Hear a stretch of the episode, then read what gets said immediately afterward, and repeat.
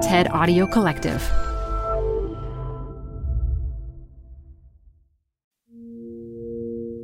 A quick new idea daily from the world's greatest TEDx talks. I'm your host, Atossa Leoni, and this is TEDx Shorts.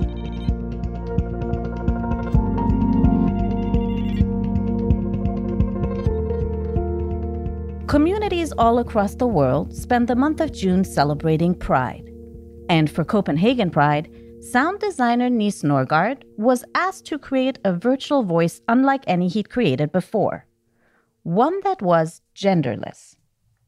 In the development of virtual assistants like Siri and Alexa, designers like Nis are taking on new creative roles in the field of artificial intelligence.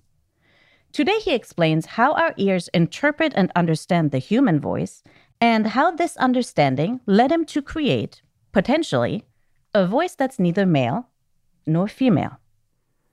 We know sound makes a huge imprint in people, and sound is a very effective tool in the creation of stories. A big part of working with sound lies in the work with voices, because we are all individual. No one sounds exactly the same. So when Emil Asmussen and Ryan Sherman from Virtue Northern Europe called me and asked me if I wanted to be the sound designer on the Genderless Voice project for Copenhagen Pride, I was very intrigued, but I was also excited to explore the boundaries of voices within technology.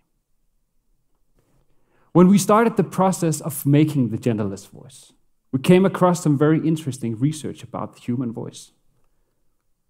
We called it the neutral zone.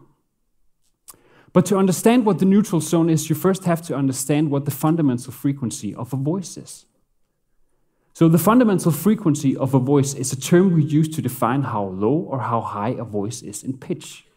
So, the degree of lowness or highness of the tone in a voice. Let's hear an example of that. Hi, I'm Jefferson. I'm an English actor and voiceover artist living in Copenhagen.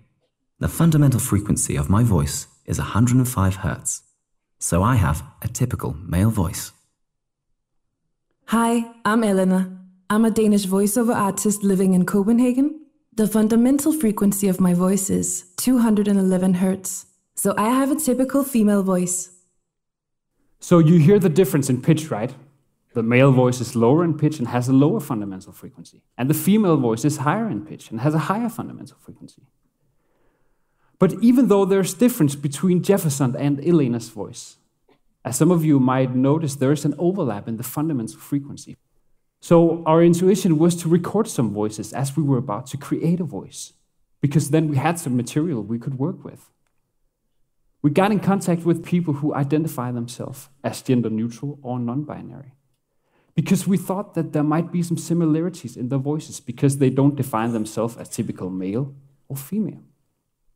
I recorded their voices, and let's hear a montage of how some of them sound like. My voice is more than a pre assigned gender. My voice is more than a box to click. My voice is more than this or that.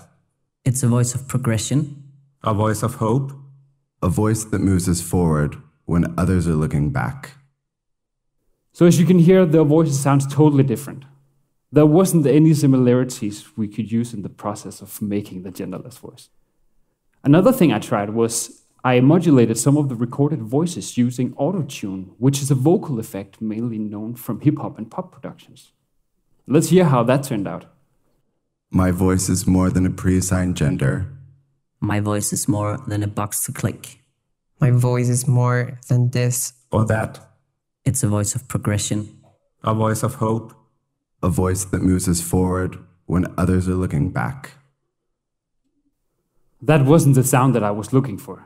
It became too robotic and not very authentic and human. So I tried other things as well, and it was through the listening and through the investigation that I became so aware of the great potential of the neutral zone. This one person had a voice that was different from the other 19. It wasn't very low in pitch, it wasn't very high in pitch. It didn't have the fundamental frequency that was in the neutral zone, and it didn't sound gender neutral. But when I changed the fundamental frequency so it became in the neutral zone, something interesting happened. I kept working with this voice, and one of the things that I did was I shaped the tone and the harmonics of the voice using a formant filter. With a formant filter, you can change the sound of vowels in a voice. You can say it is a kind of a digital representation of the human mouth. By using these sound design tools, I created a voice we thought sounded gender neutral. Let me introduce to you Q. Hi, I'm Q, the world's first genderless voice assistant. Think of me like Siri or Alexa, but neither male nor female. I'm created for a future where we are no longer defined by gender, but rather how we define ourselves. My voice was recorded by people who neither identify as male nor female, and then altered to sound gender neutral, putting my voice between 145 and 175 hertz. Thanks for listening. Q.